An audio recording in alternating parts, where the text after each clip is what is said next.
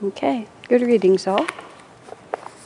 Um, since a few of those of you came in, I'm, we won't be having class next week. I'll be out of town, but then we'll resume the following week and mostly go on without a break. So, even though this is a new year, we're right in the middle, so we'll just start right where we are. Okay? Oops.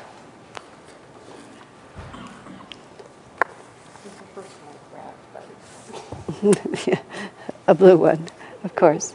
I hope it writes, that's the question. okay, we're ready? We're at number 46. That's what I have written down here. I once inquired of him, of course, meaning Master, do many Christian monks and nuns attain high spiritual levels? levels? Very few, he replied. Of those who do, moreover, almost none reach the heights achieved by the great sages of India. Monks and nuns generally find inner peace as a consequence of their renunciation. Christian monastics, however, are not encouraged by their orders to, speak, to seek spiritual realization. Few reach it, therefore, unless they were born with already very good spiritual karma from the past. The problem is the approach in those monasteries is negative. It is what I call the bullet cart method of seeking God plodding along with earnest petitions for redemption, but without any understanding of how one can assist in the process. Kriya Yoga, by contrast, is the airplane route, for it teaches the seeker how to withdraw his energy into the spine and then to direct it up the spine to the brain. By following this inner route, one cooperates with the way divine grace actually works in this way, one can achieve realization much more quickly.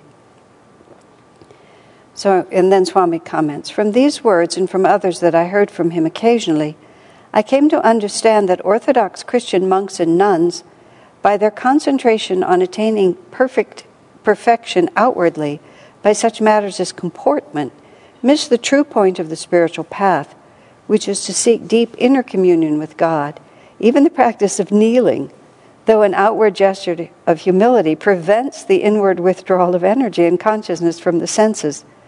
This obstacle can be overcome by intense devotion and may, in, ha- in fact, help to fan an attitude of humility, but it poses an unnecessary obstruction to the inwardness so necessary to divine contemplation. Western monastic discipline approaches the question of perfection by suppressing one's natural inclinations.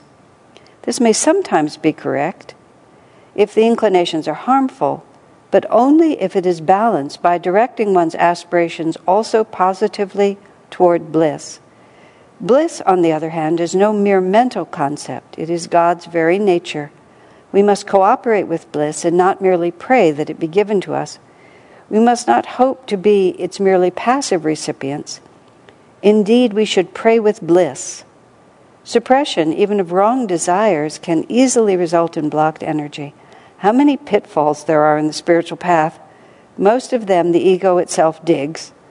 Few spiritual aspirants in either west or east, east shine with the radiant inner glow which comes from the actual experience of divine love and bliss. Well, that's a real depressing one, isn't it?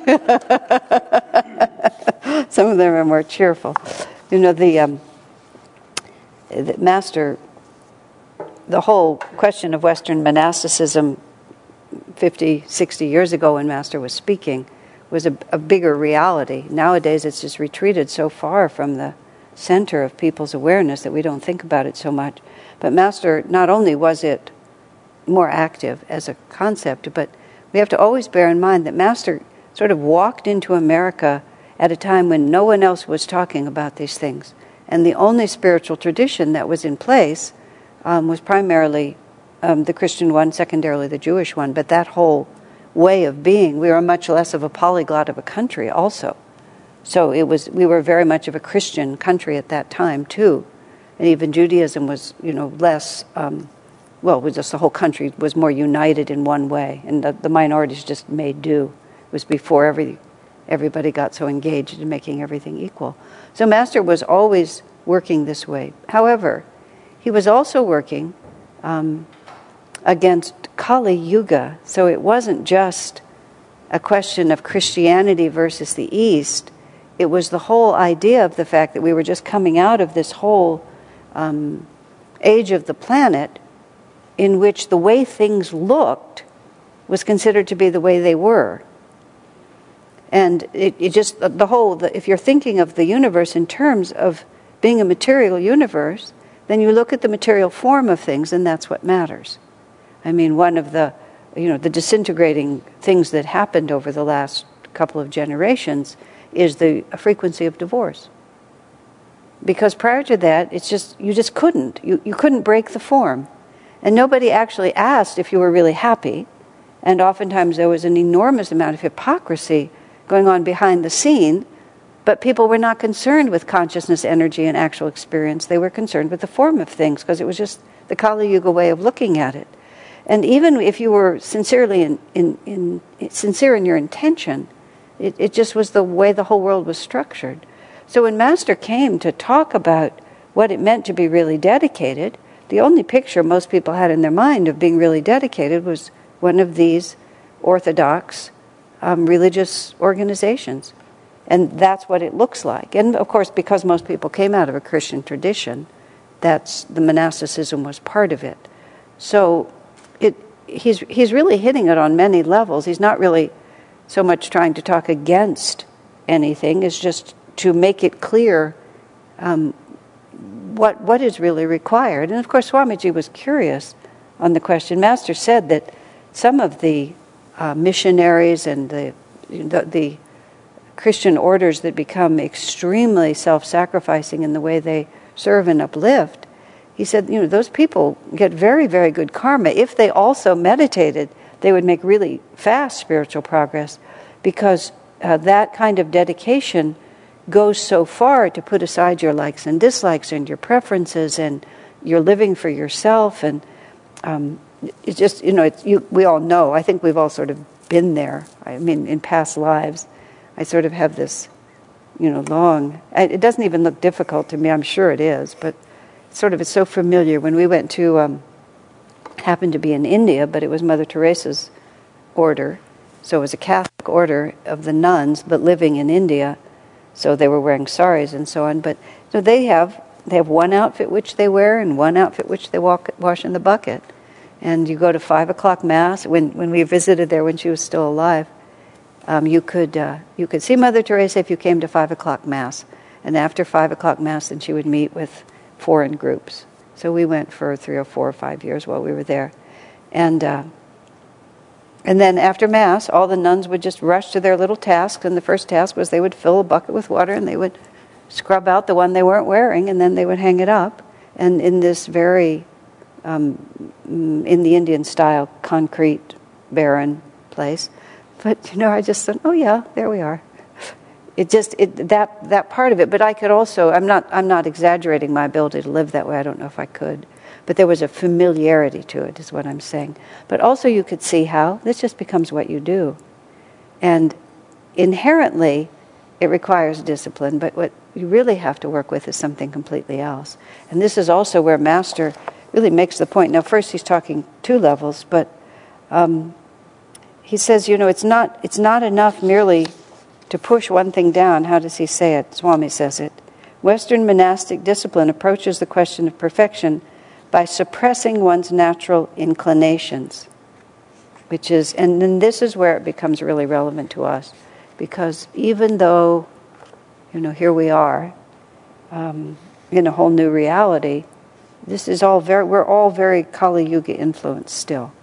And also, even if we're not thinking or realizing it from that perspective, um, the concept, all of these are classic delusions and they're, they're ones that we all fall into. So we try to suppress one's natural inclinations. This may be correct if the inclinations are harmful, but then only if it is balanced by directing one's aspirations also positively toward bliss. And that's always the, that's always the balancing point. How much of this is just what I can't do, and how much of it is what I really am aspiring to do? And, and you always have to walk that line because we can so easily make our spiritual life, it really easily becomes just a really negative definition of things. I, I um, I've been invited to be a speaker at a program that's happening here in the um, in the valley. It's some group that's anyway. They wanted Purushottama to come and talk about the yugas, but he rightly divined that the program that I should do it anyway because it's right here and I don't have to travel. But this woman is sort of describing this event to me, and then she, she referred to, and afterwards, you know, then we'll, the bar will open and then we'll dance. and she, she described it as an after party. She says, You know, you know, she said, an after party. You've been to lots of after parties. Not actually. I've been in ashram for 45 years. I've never been to an after party. it was just sort of like, eh, but you know, when you're when you're doing that, it's, it doesn't feel suppressed at all. In fact, you know, I was like a little tenuous, like, when will they start drinking? Because I don't really want to be addressing an audience of people who have been drinking, because it's, it's not to it's not going to match. But that's that's no there's no suppression there. It's more the opposite. It's like, wow, am I even going to want to be in this environment? But you can see how for many people, even the mere thought of that would feel like such a a confinement, they wouldn't even know where to start.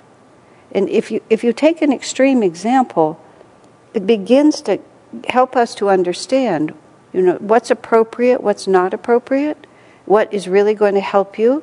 Because what he talks about here is a corresponding expansion into um, toward bliss. But what that means is that what you restrain has to give you a corresponding expansion. You have to, you have, to have an intuitive connection with that.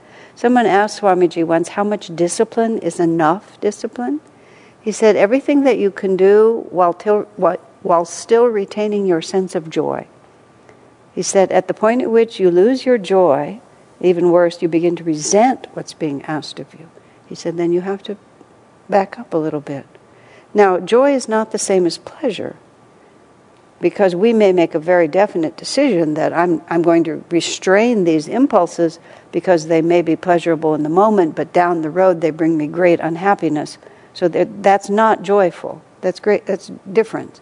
Because if we're just going with the flow, um, we can just flow right down the sewer and into the bay, and it's just like that's easy enough to go. That doesn't take you anywhere.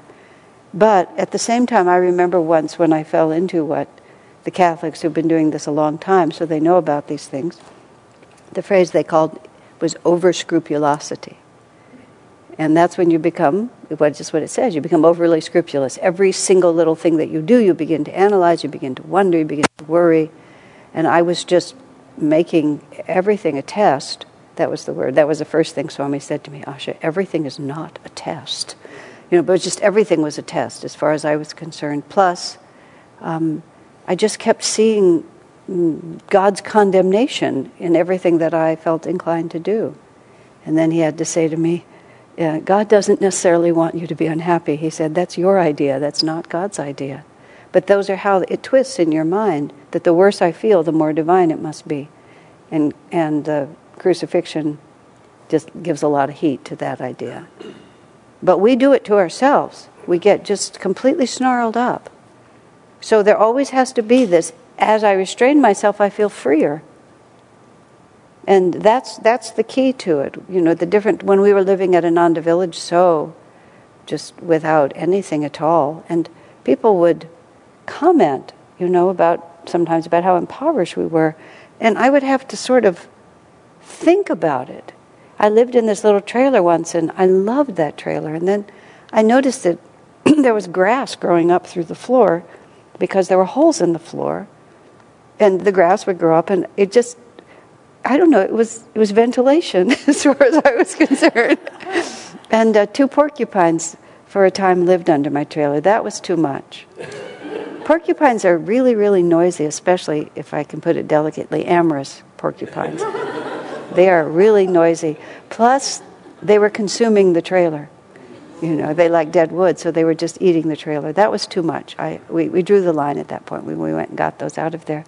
But to my mind, all of that, and to, to most of us who were living up there, actually, what we felt was extremely free.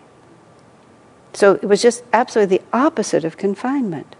We, we didn't have any money, we couldn't go anywhere, we, we couldn't do anything except what we were doing. We were completely isolated, cut off from the whole world. We felt tremendously free.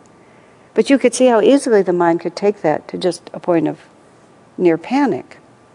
Because it just depends on who you are and where you are. But the whole thing is that just pushing it down and down and down just um, is not going to work. There's a joke I, I heard. Actually, it was a joke. No, it wasn't a joke. It was actually a woman talking about her own life. She said, in uh, one lifetime, she was talking about her previous incarnation. She said, in a previous, and, now, and, she knows all this because now she's a person who can channel from the other side. She has that capacity. So she said, in one lifetime, I was a mother superior and I was very judgmental of everyone. In a lifetime after that, she says, I lived on the, the waterfront and I slept with every sailor who came in town. And she said, now I'm a happy medium.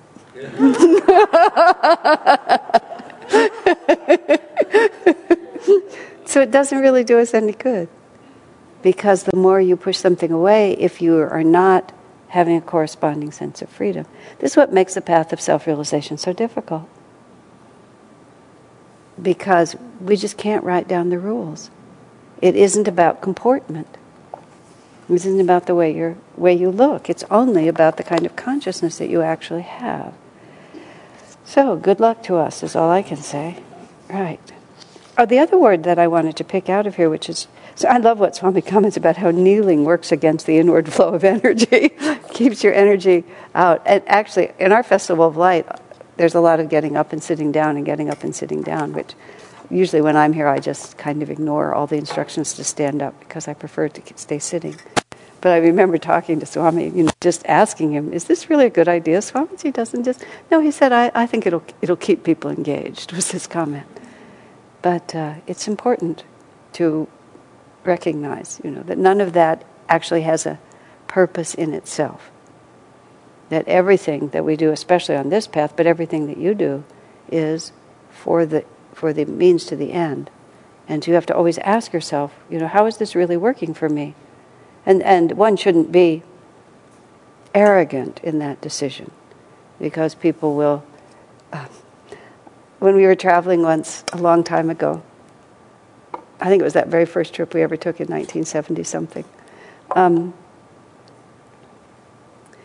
Swami had just written that song, uh, Cloisters, Long I've Called You My Lord, Long I've Called You. I mean, it was so beautiful, and we hadn't had it very long. So it was, we were just so in love with that song.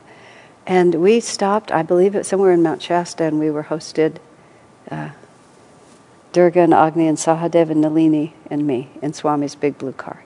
And we, they sang and I talked. And we were there, and this man had taken that song and just rewritten it a little bit. He rewrote the melodies a little and he wrote the words and then he sang it for us. And and when we walked after, and I just didn't say anything, and the others just took their cue from me, and nobody said anything. We just said, ah, ah, like that. They said to me afterwards, why didn't you say something to him? And my response was rude, but it was true. Anyone dumb enough to rewrite that song would not understand if I told him not to. You know, it's just like that was how he saw it. And so he wanted to do it, but he, um, the word might be rather than dumb, he just was insensitive enough not to realize that song was per- perfect. And he wanted it to be something else, so he made it something else. Now, that's not a good idea. You know, when somebody who has earned the right for you to respect them, like the guru or somebody who you have a reason to respect, and they say something that you don't quite understand, at least pause. You know, go neutral. If you can't go positive, at least go neutral. And don't think just because I prefer to do it in this completely other way, I prefer to do Kriya a little differently, I prefer to do the Om technique a little differently, you know, I prefer it to sound like this, that that's a good idea. Because oftentimes there's realities, levels going on that you don't have any idea what they are. And it's better to at least be respectful enough to, you can still honestly say, this doesn't work for me. But don't say, I'm just going to change it and do it my way. If it's something fundamental. We were having a conversation um, yesterday about an aspect of Kriya, which I won't explain because it's a specific aspect of Kriya. But we were talking about the, the way the way I learned it from Swamiji was slightly different than the way it's being taught now, and there was some back and forth about what you know what we should do. But what I tried to explain is, well, let me let's let's go back and try to understand what the purpose of this is. And if we can understand what the principle involved is, then we can evaluate the differences instead of just getting the fact. It's like the point is to resist that which takes us away from God and correspondingly become more expansive. And we can't always tell, but sometimes we can. With Swamiji not with us anymore, we have to be especially vigilant. Because already things get really strange. I had some woman in Los Angeles say to me, Someone told me that Swami said not to chant too much. And it, I, I mean, it was got to be kind of like an interesting little detective thing for me. And he, she said, somehow I didn't think that he would have said that, but they were very definite that he did. We shouldn't chant too much. So I sat for a minute and I thought, what could, the, what could possibly be the origin of that? And then I remembered that Swami wrote a very serious letter a number of years ago, which we always referred to as the chanting letter, in which he told us to remember that the purpose of chanting is to go into silent meditation. And therefore, we should always use chanting in conjunction with going into silence. Now, you could finally go from that. Swami said not to chant too much. But you see how different it becomes? When Master himself said that chanting is half of the spiritual battle, why would Swami say don't chant too much? But we have to always think, what, you know, what is the real purpose here? And that, that, that's what I mean. You can use your brain, but you need to use it cooperatively with wisdom and with discipleship and respect for what's happening. And that was the other word I wanted to pull out of here was cooperation. Because Master says that the problem with the Christian missionaries is that they don't know how to cooperate. By following this inner route, one cooperates with the way divine grace actually works and can achieve realization more quickly. And Swamiji once, on a very interesting conversation we had um, on a train, in Switzerland, just as it happened, because we were on a train, so we were able to talk for a long time. He started talking about cooperation as an actual um, central word that, in a certain extent, defines our whole path. Because it's, it's using all the forces and bringing them together and making them work together. And also, thinking of, our, thinking of the word cooperation means that we have to participate. And he, he was talking about how it could apply to healing, it applies to education, it applies to spiritual practice. It has to be a cooperative effort. It's a cooperative effort between the individual involved and the forces of nature, if you're working with healing, or with God, if you're working with spirituality, and with the Guru. And he, he proposed, it never, like many, many, many of the really creative ideas he had that he proposed, he was never able to get it, it never was able to ground enough. But he, he spent uh, the whole train ride and then a period of months afterwards trying to get people interested in making cooperation our primary theme. But it, regardless of whether or not it ever becomes a billboard for Ananda, it's a very interesting way to think about it because it tells you exactly that you're, you're an equal part of the equation. And speaking, as he was talking about the, the Christian monasteries, um, often you're not an equal part of the equation. And the, the, the novice, the, the whole structure is sort of weighted to uh, make you feel like nothing. And Master's way and Swamiji's ways, it's very different. And he, how did Swami put it in here? He said it exactly.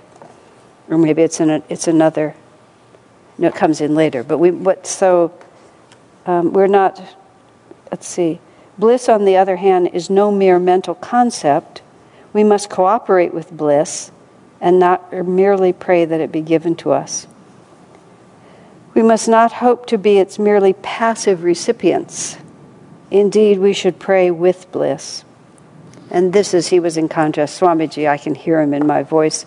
There's certain um, Christian hymns that he grew up with that he was not fond of, that just make you. I think there's one that says, you know, mold me and shape me after thy will while I am waiting passive and still. Those are the words.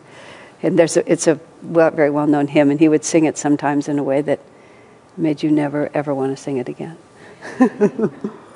but that's mold me and shape me after thy will while I am waiting passive and still. You could see how somebody could conceive of that, you know, as a positive idea, but combined with the particular melody, at least the way he would sing it, a little bit prejudiced against it. But he was trying to emphasize that's not it. And I think he says it right here. Is it here or is it in another place? He says in another one of these things, you know, no, no true man of God ever has what he calls a, fl- a flaccid will. You know, any true, any true man of the spirit, man or woman, has tremendous power. Swami used to talk about Anandamoyi Ma, who was a very small, I never saw her, but she was a very small woman. You see the picture of her next to Master, and Master wasn't big, and she's quite a bit smaller than him. And uh, did you ever meet her, Shanti? And uh, Swamiji said, but when she would walk across the room, the room would shake. You know, she just had so much power, and she was the sweet, loving mother that everybody cared about, but not really. You know, really, she was just had as much willpower as the universe.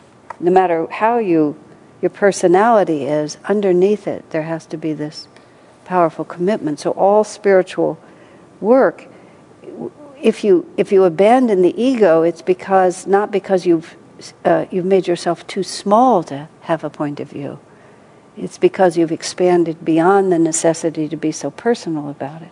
You see how different that is? And you can see how it can go, that they're trying to uh, break you of this, this, these likes and dislikes. But that, that can't just end up making you fearful of, of being an individual. You have to become an individual guided by God, which is very, very different. Extremely so. That's why Swamiji makes such a huge point about the creative arts.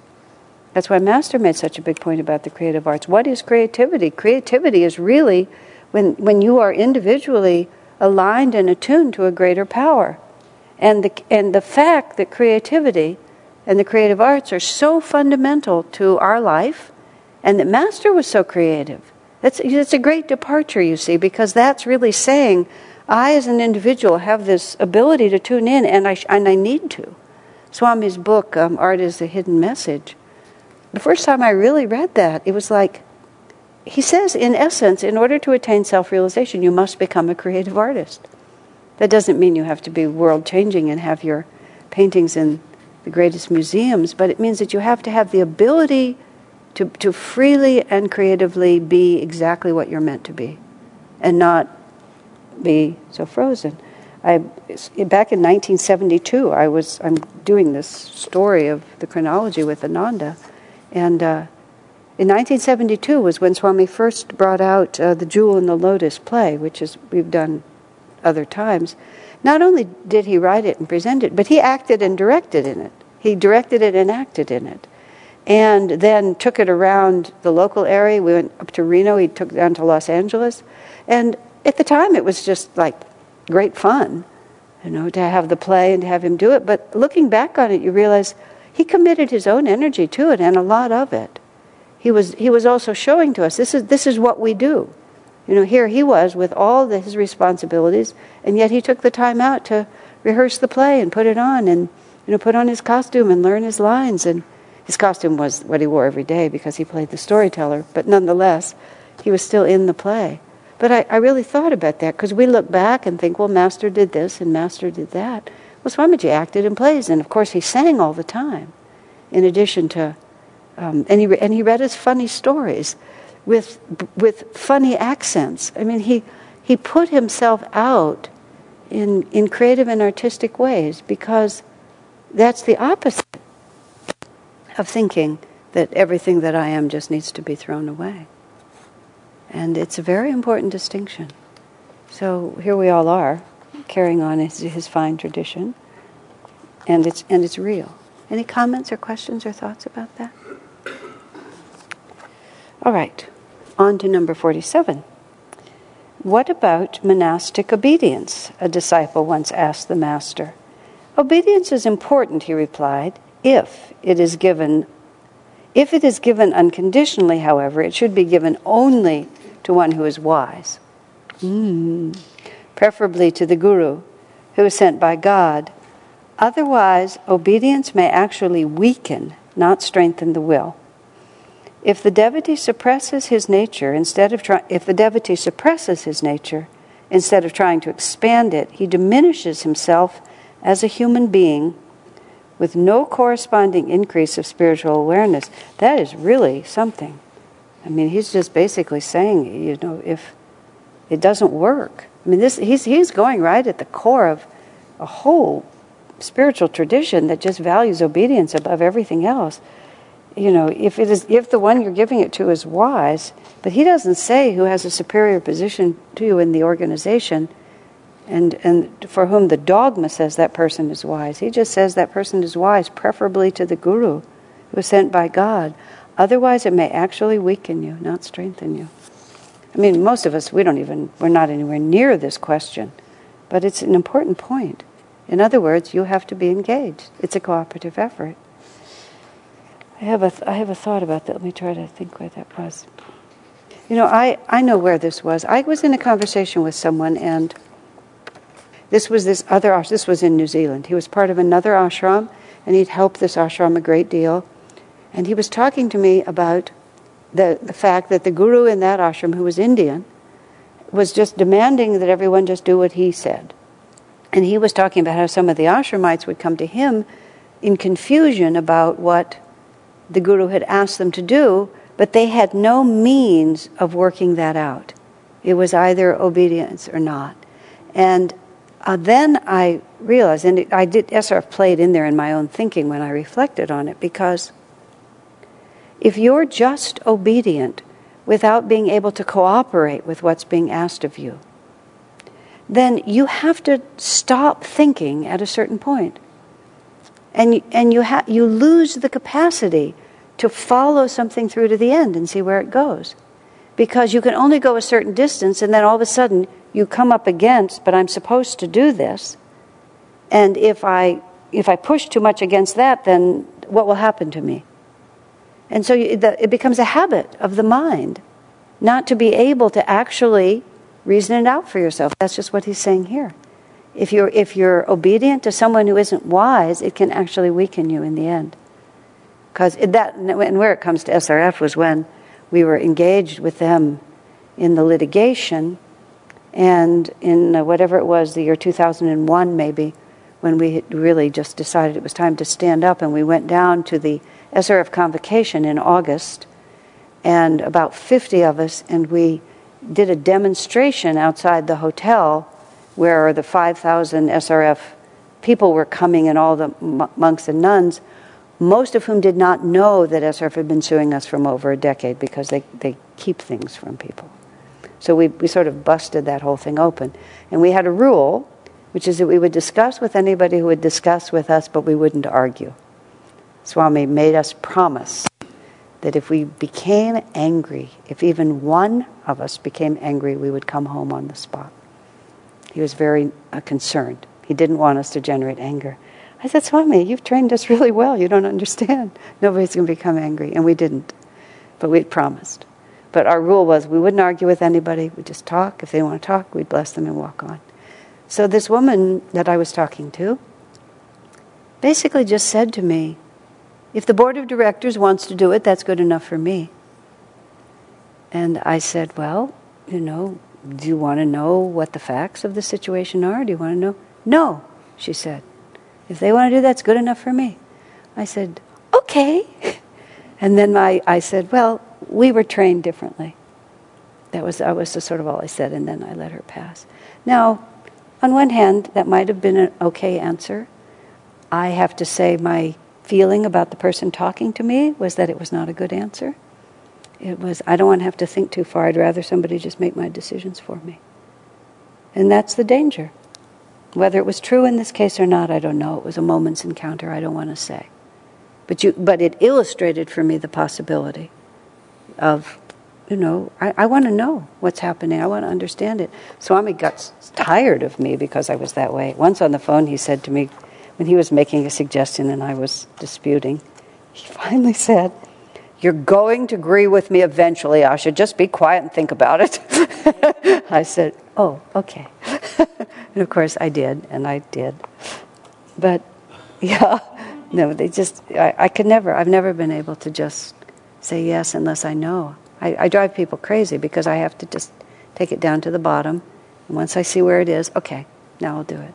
Or I'll go along with you even if I don't agree, but I understand.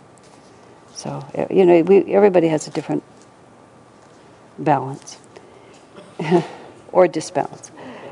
Wise guidance never violates people's free will, Master's going on to say. A superior who demands obedience of his subordinates should show respect, and I love this line, for their capacity to understand. Show respect for their capacity to understand, and also for their innate right to their own free will.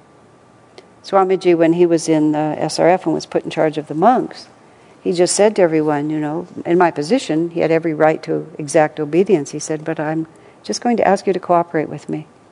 He said, and I'll cooperate with you. I'll, I'll go along with you in every way I can unless I feel it's harmful to the essential principles of our way of life.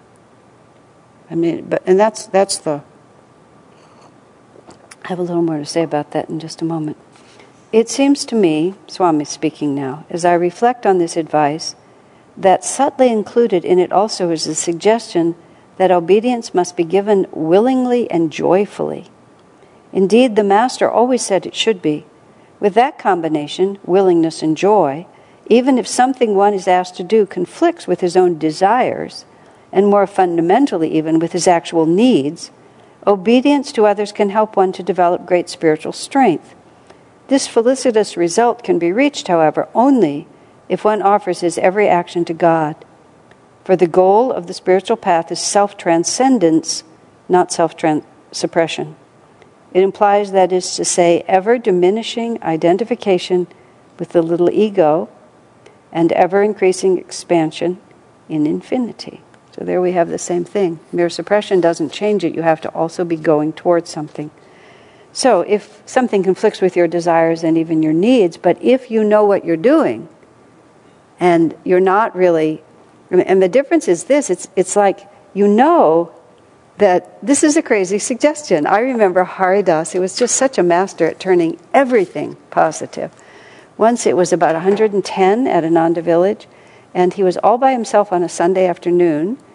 And the, as you know, if you've been there, the dining room is here and the temple is here and there's a little foyer in between. And and there were we had two sets of chairs. One of them were like yellow, and one of them were brown or something. They were all all awful, but they were. I think they don't have them anymore. And Haridas was moving all the yellow chairs from the temple into the dining room, and all the brown chairs from the dining room into the temple. And he was just all by himself. It's like you know, 150 chairs of each one, just all by himself in this terrible heat. I said, "What are you doing?" He said, exercising. he was always, and he kind of patted his rather portly self, which he was always a little portly. And he said, Somebody thought this was a good idea. And then he said, If they change their minds next time, they can get the exercise. he said, like that. so everything was there. You know, everything was there. This is a wacky idea. Somebody's just dumped this on me people are just always making dumb suggestions and then it falls on the bottom guy on the totem pole. This is a total waste of my time. But he just decided joyfully and willingly he would do it. 10,000 chairs to enlightenment. 10,000 chairs. To, that's what he said 10,000 chairs to enlightenment. Ananda is about moving the chairs because in most circumstances we have just a few less chairs than we need, and so they always have to be carried from here to there and from there to here. The different people who've ran the expanding light, one person ran it, and they entirely for them, it was the whole job was the moving of the chairs. It was always about where the chairs were needed, where they were, and how we were going to get them to where they had to go. Well, that's here too. And not as bad as it was there. Yeah. We just take the same chairs and we shift them around. These had to actually be transported in trucks, you know, big distances sort of thing, from the indoors to the outdoors. Mm-hmm. Believe me, it's much easier. But I always thought of that of Haridas because that's exactly it, isn't it? He was being cooperative or even obedient to someone whose suggestion he thought was folly. But, so it goes against his needs and his desires and his likes and dislikes. that gives you a certain freedom. But not if he had felt oppressed and or felt he had no choice or he had felt disrespected which he could have felt any of those things you see. In that whole circumstance he could have been doing that exact same thing with a wholly different consciousness which would have diminished him instead of expanding him.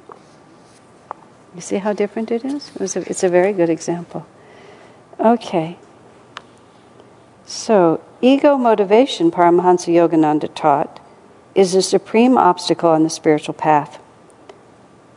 The true, this is uh, Swami talking still, is the supreme obstacle on the spiritual path. The true benefit of obedience for the devotee, leaving aside, that is to say, any question of benefit to an organization, because it's useful to have people just do what you want them to do, is that it helps one to overcome attachment to littleness. And so that's how these things start. They start as genuine, and then what happens? Kali Yuga takes over. And it's no longer the actual benefit of behaving this way, it becomes the form, it becomes external. And, and people are no longer thinking what the principle is behind it. And they end up saying things like Swami said, don't chant too much. Okay, I guess we can't chant so much because Swami said not to chant too much. Wait a minute. That line might actually have been there, but how could he possibly have said that? And, but it just starts falling that way, and there you are. This is the negative but ever necessary side of renunciation um, to overcome attachment to littleness. The positive side is its encouragement toward channeling all one's aspirations to God. The addition of a positive direction is essential. The prayerful plea that God do all one's redemptive work for, for one encourages passivity. One's will must be strengthened rather than quashed. This is where the line was Never has there been a true saint whose will was flaccid. I love that line. okay, last thing you want to have is a flaccid will. After the Master's words on the contrast between the bullock cart and the airplane approaches to spiritual development, he added, To attain spiritual realization, effective meditation techniques are necessary. As soon as I read that, I remembered the first aphorism of Patanjali. Now we come to the practice of yoga. But there has to be all of that first. And that's what Master said. If the Christian missionaries, especially, and the servants of the poor also meditated, then they can make rapid spiritual progress. But it may not occur to them to want to until you first have this desire to overcome the ego. If, you if you have no wish to overcome the ego, why would you take on a practice that will just get rid of it for you? I've had, uh, I remember one lovely soul who came here for a short time, sort of hung out in this church for a while, and then said, you know, a lot of people talk about overcoming the ego, but you all actually mean it. Which is really true. I mean, especially nowadays when there's just so much talk about spirituality, people are always talking about, you know, all the different things they're going to do, but when you really actually have to get in there and really start overcoming your likes and dislikes and your egoic desires and start listening to spiritual authority, that's a wholly different thing than just getting to enjoy my ideas and trying to get everybody else to do them. Which is essentially what a lot of people are, are doing these days in the name of world peace or whatever they're doing, but it's really, it makes me nervous if you behave that way, so you need to behave the way I want you to behave.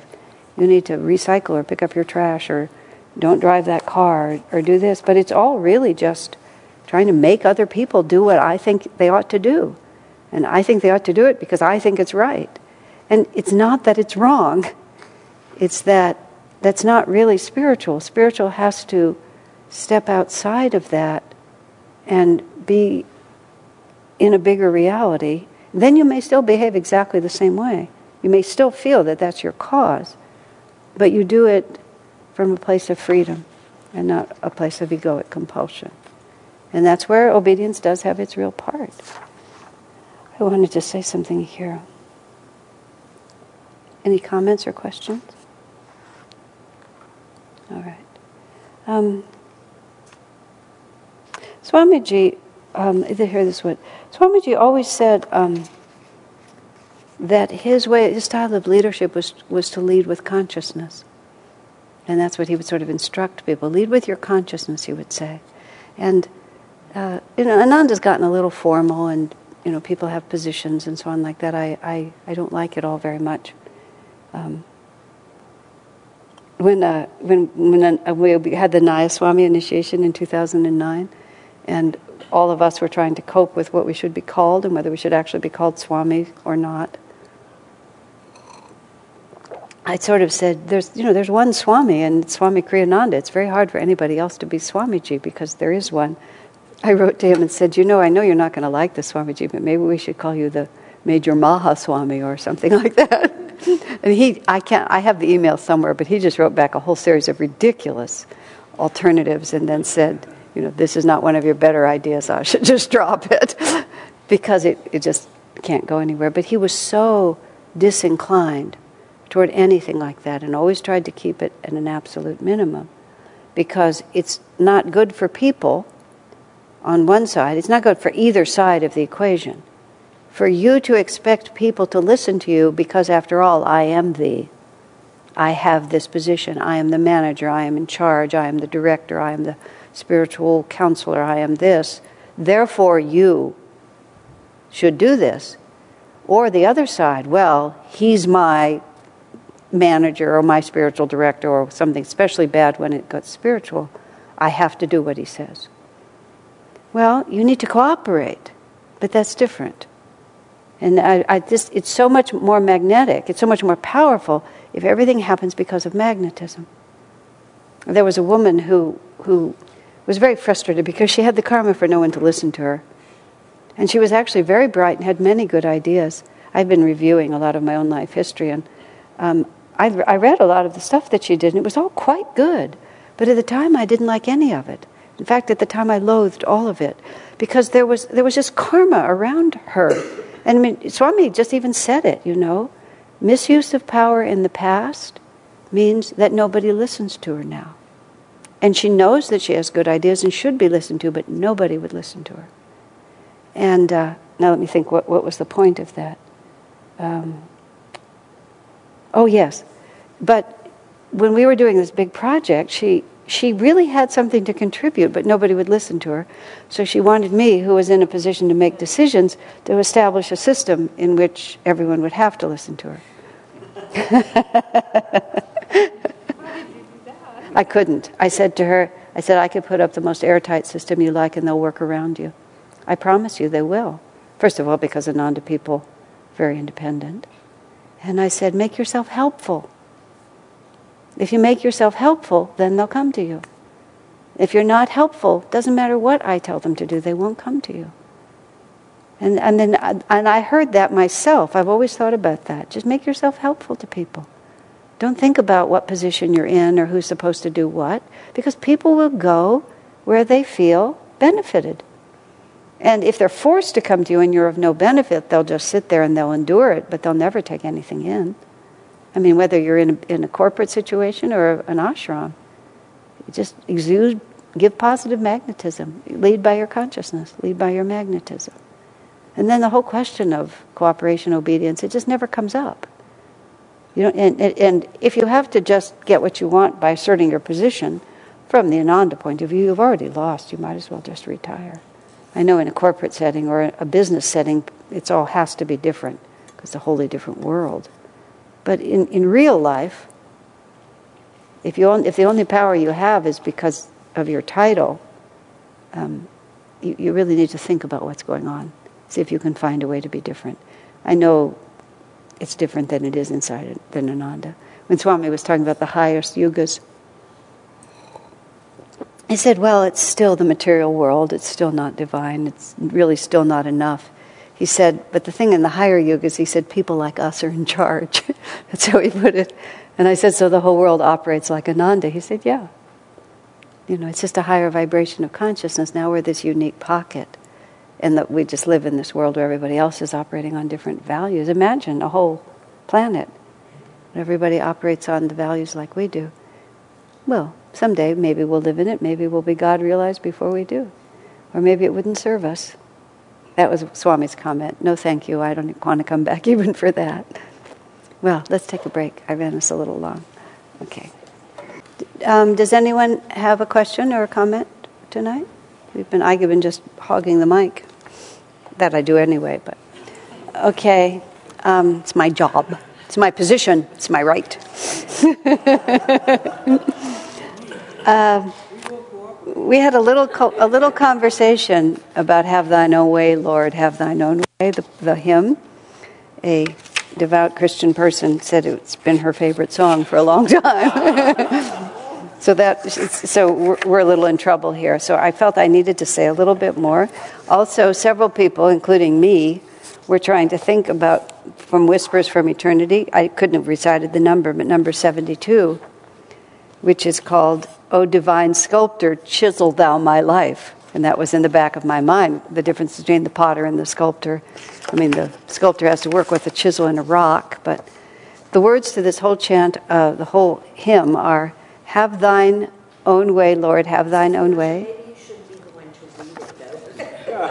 have that. do you want to sing it for us? Do you want to sing it? No, and you're the only one. Here, give her the mic.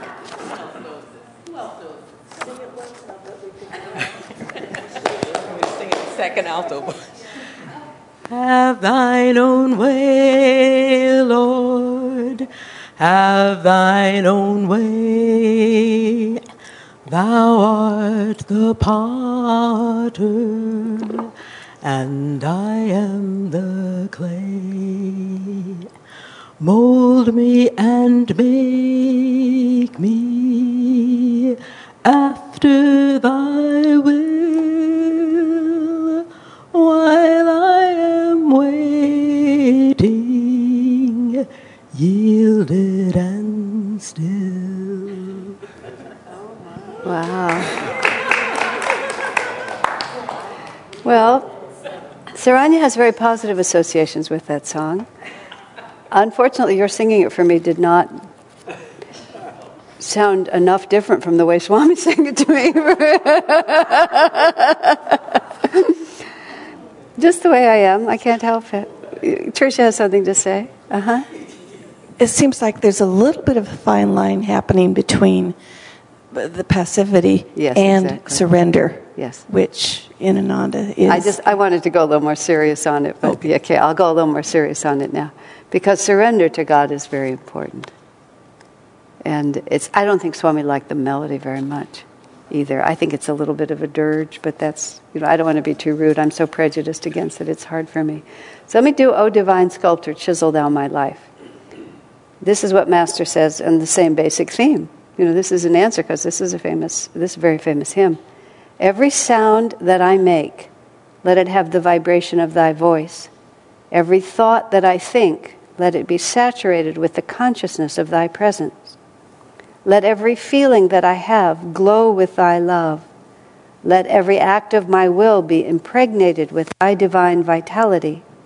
Let every thought, every expression, every ambition be ornamented by thee. O divine sculpture, sculptor, chisel thou my life according to thy design. It's really it's it's not a different thought, really, but it's it's just phrased in a slightly different attitude because it's also, as, as Tandva pointed out, you know, I'm going to do this, now help me. I'm going to do this, now help me. Every sound that I make, let it have your vibration. Every thought that I think, let it be saturated with your presence. There's, there's a, an active quality to the devotee, but nonetheless, the invitation is still that whatever it turns out to be, let it, let it be guided by you. Um, Someone else was talking to me during the break and talking about trying to understand how God is the doer. And he came up with the word cooperation. Invite me to cooperate with you, Lord. You know, invite me to cooperate. And that makes it active. What, what Swami doesn't like, you know, while I'm waiting, yielded and still. Now, on the other side, yes, of course. I mean, I know that you do, and I'm not really going to defend or attack the song. As I was attacking the song, I was feeling a little bad. and I was also thinking about the, because I have his, his he, he, he could do it, I shouldn't. And I was quoting him, but I was endorsing what he said. but uh, surrender, you know, there, Swami uses the word surrender, and a lot of people use the word surrender, but Swami often also has talked against the word surrender. Because you only surrender at, at, at a point of absolute weakness You know, you surrender implies that you, you know, you had you tried everything else. Of course, there's there's right to that, but you surrender because you're overpowered. Whereas self-offering, you're in a position where you have the strength, but you have made a conscious choice. And there, and he he still will use the word surrender, but I've also heard him talk against it in that way, and say self-offering is really what we're trying to say. I am in complete command of myself here but I have made a decision that tells me that I recognize I've reached my limit and I have to participate in a greater reality because just operating from my own strength is not taking me to where I want to go. And I mean, the idea of surrender can imply, and yes, I know these are just words, and they mean you can say home, you can say mother, you can say father, it means something completely different to everybody. So it's not a matter of semantics, but it's just a way of understanding it. Surrender can also imply that you're going to be imprisoned and, if possible, escape. I mean, you know, it's, it's, it's part of the language. If you take the action yourself and put yourself in that position, it's where you want to be. If you've only surrendered, then you might recover and want to go out and do another re- revolt. And of course, then there's the very positive side. But those are the nuances that Swami's trying to touch here, and that Master was trying to touch, which is why it, it's relevant in this point. You have to cooperate with it. Yes, to completely suspend your own egoic preferences and open yourself entirely to God. It can also be argued that that's what it means. And if that's what it means, that's great. The melody is not dynamic, but that's just my personal opinion. It doesn't really make any difference. If it works for you, it works for you. It just depends on what it actually means. It's the same thing we were saying the whole time. It's not the form, it's the consciousness. Even in our discipleship vow, you know, which is very long, often so long, Mother, I've sought, sought thee for myself, not for your love. I found that as long as I presumed on thy will, it, it escaped me. I wanted this, I wanted that. Now I just give it all up. And just whatever you want me to do, chisel thou my life. And we've pushed it as far as we can push it on our own, and now, of our own free will, we recognize cooperation. When I was growing up, um, uh, I had this very quick mind and this verbal ability, which in our American society, basically everybody thinks that that makes you capable. You know, they don't ask if you're nice, if you're happy, or anything. They just if you can, if you're school smart. And I was very school smart. So there was this expectation of excellence. But because of my karma, because I was really destined for the spiritual path, I was perfectly aware of this, the fact that school smart was not wise. So people just put them together, and I knew so completely that I was not wise that the more um, praise I got for being school smart, the more schizophrenic I felt inside because I knew absolutely that I didn't know what I was doing. And not, none of that, which seemed to be so important to everyone else, was going to give me anything I wanted.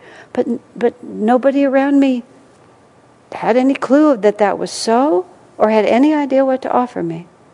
But uh, it, it was like the more I was praised, the more I was terrified. You know, it became very, quite intense. Then I found the spiritual path. But it's that, I'd been there and done that. I'd pushed all that talent as far as it could go, and it didn't take me anywhere. Where, what was beyond it? What was on the other side of it? And you just have to come to that. That's a point of surrender. And that's, but that's also a point of conscious cooperation. That's why when the self realization and then Swami Kriyananda came into my life, I never looked back. It was no sacrifice, it was just joy, joy, joy. Thank God there's a gate out of this. The sacrifice was where I was standing. You know, oh dear, I'm just going to be successful in this life. It was terrifying. And I wasn't going to be successful either because I couldn't do it, but it was terrifying. So will you surrender at that point. It is surrender. You're absolutely, it's beat you. It's definitely beat you. You have to just give in to it. Mm-hmm. Does that balance it enough? We can wait yielding and still, still if we want to. Okay. Shall I go on? Number 48. The Master did not belittle the importance, however, of bringing the ego to heel. Often he even played with us, so to speak. to help us to take the e- not to take the ego too seriously. Once he and Dr. Lewis spent the night in a hotel. The next morning, both of them, with the master's encouragement, went out of doors to practice the energization exercises. The layout of the hotel was such that these exercises would have to be done in full public view. Dr. Lewis was always the proper Bostonian and felt Im- intensely sensitive to the social proprieties. It embarrassed him, therefore, to be doing anything so unusual in public. The Master took this opportunity to help him conquer his exaggerated sensitivity. His way of doing so was first to increase the embarrassment. A policeman walked by on his beat. The Master ducked hastily behind a pillar, as if anxious not to be seen. The policeman glanced over but said nothing. A few minutes later, he returned. Once again, the master stepped hastily behind the pillar. this time, the policeman stopped, his suspicions aroused. What's going on here? he demanded. Oh, nothing, officer, nothing at all. The master smiled winningly, as if anxious to convince the policeman of his complete innocence. We're just exercising, see? He repeated one or two movements as if in hope of a reprieve. Well, growled the policeman, see that you don't get into trouble. Dr. Lewis, who had been thinking he might die of shame, at last saw the fun of the situation and accepted it with good humor. Often he related this story later on to delighted audiences. Together they always laughed heartily. That's just a fun story. I don't know if there's anything more to say about it. Here's the, um, this is a, another interesting one. Sri Das, number 49. Pardon me? Yes, definitely. Actually, actually, there's probably more to say about Dr. Lewis. just what I noticed was the bit where it said his way of helping him overcome his Mm-hmm. embarrassment was to increase it. And that's something that I've seen pop up in other stories also. And it's, and it's interesting because from one perspective, you might think, oh, well, if I don't want to be embarrassed, you know, I should practice not feeling embarrassed. The master actually just pushed you all the way to the end of embarrassment and off the cliff at the end, and then you know, then he's somewhere else. Yeah. So it's just interesting that that approach. Right. Actually, I'm glad you mentioned that because I really did want to talk about that. Is there anyone else who wants to comment? Um, I've noticed that with a lot of karma, that we, we, it has to get, we tend, as long as we can manage it. So, Master, uh, so Dr. Lewis had this quality, which is he was a proper Bostonian and he was intensely sensitive to social proprieties. When, uh, if you remember the meeting of the Master play, and when uh, they were doing Dr. and Mrs. Lewis, and it was whatever it was, 1920 something, in a, ma- a small Massachusetts town where you, they hardly ever saw uh, probably a person with dark skin and certainly not a Hindu. And he was dressed in this outlandish manner. And they made such a huge point of he was dressed in this orange outfit and he had maybe had a turban on his head. And I mean, just that alone was just so shocking to them that just nobody in this town behaves this way. So one has this thought that this is the proper way of behaving. So you're always in situations where everybody's behaving properly. And you don't even you don't even know it's a fault. It's just this is the way things are done and it's the proper way things are done, so that's the way that we do them. And it you, it has to be exposed to you that it's a limitation before you'll even begin to work on it. Because otherwise we just coast along. Very few people are capable or, or, or you know, just have the willpower to actually just all on your own appropriately uncover your limitations. They have to be pushed out of us. So, very often, and that's why Master would do it, he wants you to really see. Because there, there he is, Dr. Lewis, he's with his guru, they're doing the energization exercises. What, what possible element of this is something to be ashamed of or embarrassed about, even? But Master had to push him all the way out there until he could suddenly see that Master was having such a great time. And Dr. Lewis really loved him, of course, and trusted him. And so he has to suddenly stop and ask, what's really happening here? And then, then that's when you begin to see, oh, this is just a very small minded thing on my part. This isn't really real. And the other side of it, more intensely, I've, I've seen for all of us, I've certainly seen it in my own life. That many, many things in my upbringing, rather than mitigating my bad qualities, intensified them. And when I knew about reincarnation, I thought to myself, why didn't I get born somewhere that would balance these qualities instead of aggravating them? But it, I realized that because they were aggravated, guess what? I noticed. And I wasn't ready to give them up. So I couldn't have attracted to myself an upbringing that would have balanced them because I wouldn't have accepted it. I wouldn't have seen it. Well, most of all, I didn't have the magnetism because I thought of these things as virtues. Or at least I wasn't really ready to acknowledge them as faults. But when it gets bad enough, then you break one way or another. You either just harden into your position, and there's a couple of uh, down from here. Swami tells the story of, of Master making fun of Bernard with his turban um, making him look foolish with the turban. But Swami makes a point that Dr. Lewis often told the story on himself, but Bernard never mentioned it. And that only Swami heard it from someone else, who, as he said, told it humorously but kindly, but Bernard never mentioned it. And Bernard also did not stay in the ashram. He left. And you know, it's just like he couldn't understand that his desire to look dignified and attractive was um, a fault, not a virtue. So it's a very real point. That's why Master would do it, because then you catch it yourself. Otherwise, he said, now you should be less vain, you should be less, you know, sensitive like this. But instead, he lets you experience it, and you get to realize, oh, there's really nothing here. And we get to experience, oh, I'm going to be, you know, uh, successful in this way. You know, I'm going to get all my happiness from winning this, and I'm going to be a big status thing over here, and I'm going to have all the family over here, and I'm going to have all this stuff. You, you get to do it. Now, those things in themselves are not a fault. That's not arrogance or selfishness. But it's like you get to play it out to the end. So it might occur to you that maybe this isn't what I really want to be doing. So, whether you call it the fault of selfishness or arrogance or something like that, and you get the consequences of it, which you think of as negative, well, that'll teach you. But there's a very important fact of spiritual life, of life, which is you learn more from getting what you want. Because when you get what you want, you get to find out how happy it will make you. And that's when the real learning comes because, oh, look, I have everything and it's still not working for me. I mean, I was born. I was born into that one a little bit. That's why I say it was my karma. I came to the path so early and so completely. It was just like you know, I could I could do all this. I could just do this. It's in me to do this. It's not going to be a big deal to do this. But I already knew where what the end of the road would feel like, and I could tell that it wasn't going to make me happy. How can you know that? Because you've done it.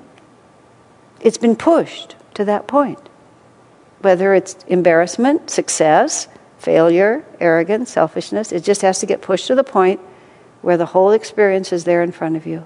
And then you start thinking about something else. Otherwise, we don't.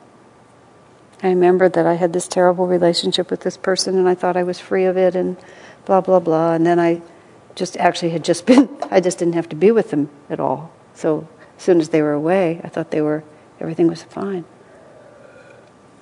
then I had the opportunity to be with them again, and I was feeling so kind and open hearted that I just embraced the opportunity. In about 30 minutes, I had just was ready to kill them. just like, you know, like I had made no progress, none, zero. And I was just devastated. And I was just, I was weeping. I was in the car with Swami. Oh, Swami, I'm so bad. He says, Well, this is the good news. He said, You thought you were free of this, and you weren't. You were, we weren't putting out any energy to overcome it because you thought it was gone. He said, So now you know. I'm just so casual like this. So now you know. But that's if we don't know, we can't do anything. Dr. Lewis saw the joke. And he started laughing. Apparently, Bernard never saw the joke. And he didn't stay in the ashram, interestingly. Okay? I'll see you in two weeks. I'll see you before then, but I'll see you here in two weeks. Okay, just like we need to we need to put on the recording that we did number 46, 47, 48.